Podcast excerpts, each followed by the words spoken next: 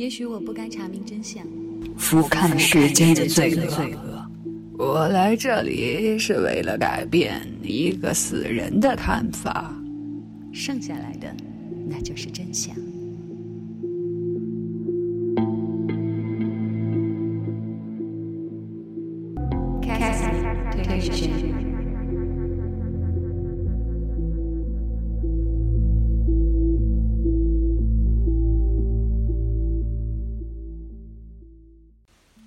当我是 Catherine，这里是你一直收听的 Catherine 的推理悬疑钟表馆事件。今天已经是第四期了。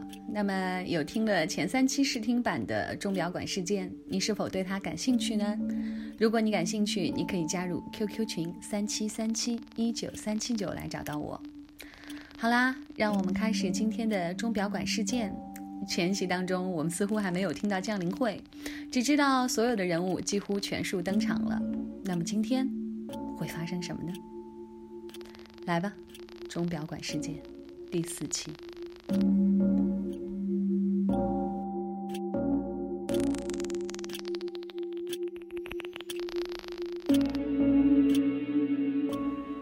第三章，旧馆奇一。小早川事先就已经拿到了备用钥匙，他用其中的一把打开旧馆入口上锁的大门，带头走下楼梯。位于楼梯下方，被称为“原来的玄关”的门，同上面的门一样结实牢固。不同的是，这两扇铁门上均雕刻细细的图案，那图案看上去像是一只展开双翼的鸟，仔细观察却并非鸟类，在相当于身体的部分。雕有一个很大的沙漏，长着翅膀的沙漏。如果将这门比作监狱牢门的话，那这些奇形怪状的沙漏就可称为哨兵了吧？锁起，门开，内里一团漆黑，此起彼伏的轻微机械声重叠在一起，震颤着停滞的黑暗。小早川走进去摸索电灯开关，不一会儿灯亮了。一看见屋里的情景，摄影师内海笃志率先喊了一句：“呼，太厉害了！”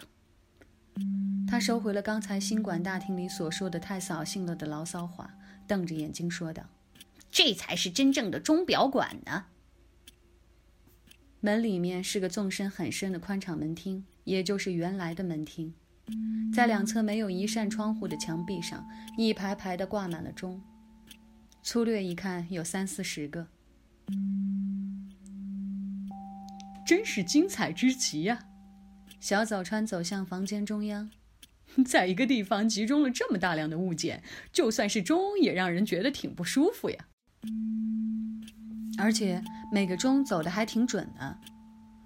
把室内钟表扫了一圈的江南说道。小早川点头回应是啊，然后又接着说：“哦。”听一波女士说，这也是古俄伦典的遗愿之一。她希望在她死之后，旧馆里面的钟表仍然可以依旧准确的计时。这么说，她要定期给这些钟表上发条对时了？嗯，大概是这样吧。其中最引人注目的应属那对敦敦实实摆放在右侧墙壁两端的落地式大钟吧。这种钟又被称为祖父钟，是高度超过两米的大座钟。在这两座钟放置钟摆的木箱上，用油彩绘满了精美的彩绘，十分漂亮。向上望去，从天花板上垂下的枝形吊灯式吊钟映入了眼帘。正面冲下的钟盘四周装饰着造型为花朵和蔓草的精致工艺品，而挂在墙壁上的其他钟表制作的奢华程度也毫不逊色。每一座钟都是以或厚重或华丽的装饰，仿佛是只有在博物馆或者古董商店才能见到的藏品。然而，收藏在这儿的各式各样的钟表都以同样的精确度，不差分毫地指向同一时间。这一点，的确如小早川所言，令人感觉到一种异样的恐怖。不过话说回来，仅在门厅就有这么多的钟，那么在整个旧馆里究竟会有多少钟，自然也就可想而知了。而要保障这么多的钟表计时全部都准确无误，无疑是一件相当费力劳神的工作。不过，小早川边望着天花板上光彩夺目的吊钟边说：“我听人家说，门厅里的这些走着的钟全都是赝品。赝品？怎么回事儿？就是说他们都不是真正的古董嘛。古俄轮典收集的是真正的古董钟，都保存在资料室的陈列柜里。”据说是为了防止灰尘进入损伤机械，而放在外边走着的钟全都是他命人制作的精巧仿制品。哈，这些都是特别定制的仿制品吗？江南心想，这一点才更不简单呢。这是只有身为古俄金钟公司会长的轮典才有可能办到的事儿吧？嗯，不过虽说是仿制品，但也不是粗制滥造的假货。都是些很值钱的东西，一共应该有一百零八座。呵，不小心弄坏了，可不得了啊！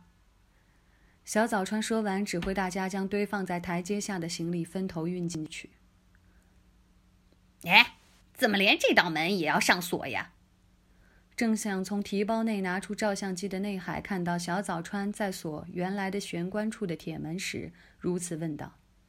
这道门和台阶上方的那道门一样，从内侧开关时也必须要用到钥匙。这是为了防止大家在幽灵出现时逃跑呀！看你这脸色，好像很不安呐。啊，是是吗？你怕幽灵啊？嗯，没有啦，呃，怕。内海有点不好意思的摸着胡子说。说实话，我还真是不太善于应付幽灵之类的东西，会做噩梦的。得知这次《Chaos》杂志的呃工作内容之后，心里总是有一种不祥的预感。这时，左侧墙上挂着的一座钟发出了清脆的响声。抬眼一看，所有钟表的指针都指向了六点十五分。过去很多机械钟都会每隔十五分钟报时一次。看来这些赝品连如此细微的地方也做到了准确再现。内海被悄然而至的钟表报时声吓得啊了一下。喂喂，振作点啊！学生们要笑话你了。我还盼着你能有机会把出现的幽灵好好的拍下来呢。全靠你喽，摄影师。在这儿，首先简要说明一下钟表馆旧馆的布局吧。穿过玄关门厅，便来到了圆形大厅，也就是从外边看到的半圆形屋顶的部分。粗略的讲，整个建筑的结构是以这个大厅为中心而形成的两个同心圆。让我们姑且把包括大厅在内的内圆命名为居住区，把外圆称为收藏区吧。居住区里集中了厨房、寝室、浴室、厕所等，他们从南北两个方向将大厅包围。伊波沙世子所说的绝对不可进入的钟摆间，位于从这一内圆区域突出、朝东北方向一直延伸过去的长走廊的尽头。收藏区总共有十二个房间，每个房间的门上都用罗马数字标着号码，从一到十二。这一区域又被分为两个部分，一部分是以从东大厅向东延出的一条宽大走廊的尽头为起点，向南环绕，依次排列着的六个房间。另一部分则从玄关门厅向北绕过去，也排着六个房间。这十二间房子中的一间是书房，余下十一间是资料室。每个资料室里都按照种类、年代等分门别类地收藏着古俄伦典收集来的古中珍品以及相关文献资料。不过，如此复杂的建筑格局对初次到访的人来说，把握起来应该比较困难。譬如江南。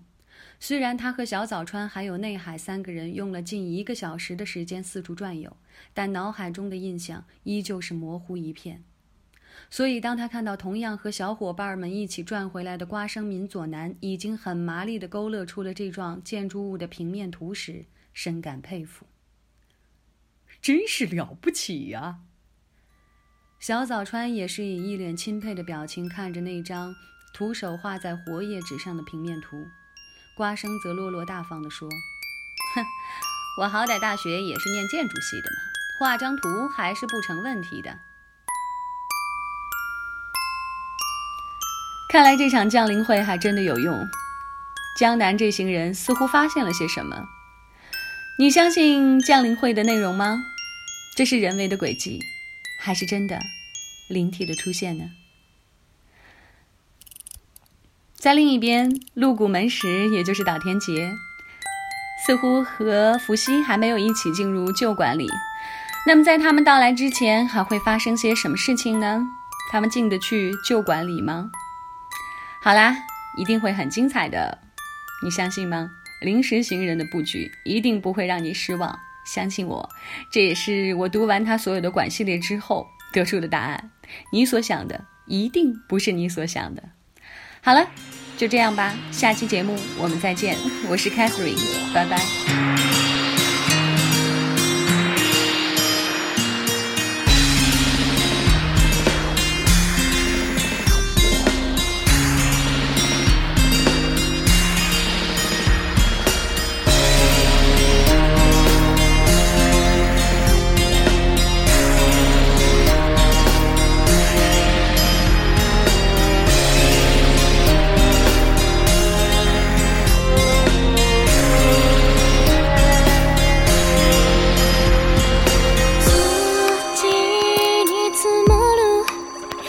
would I forget?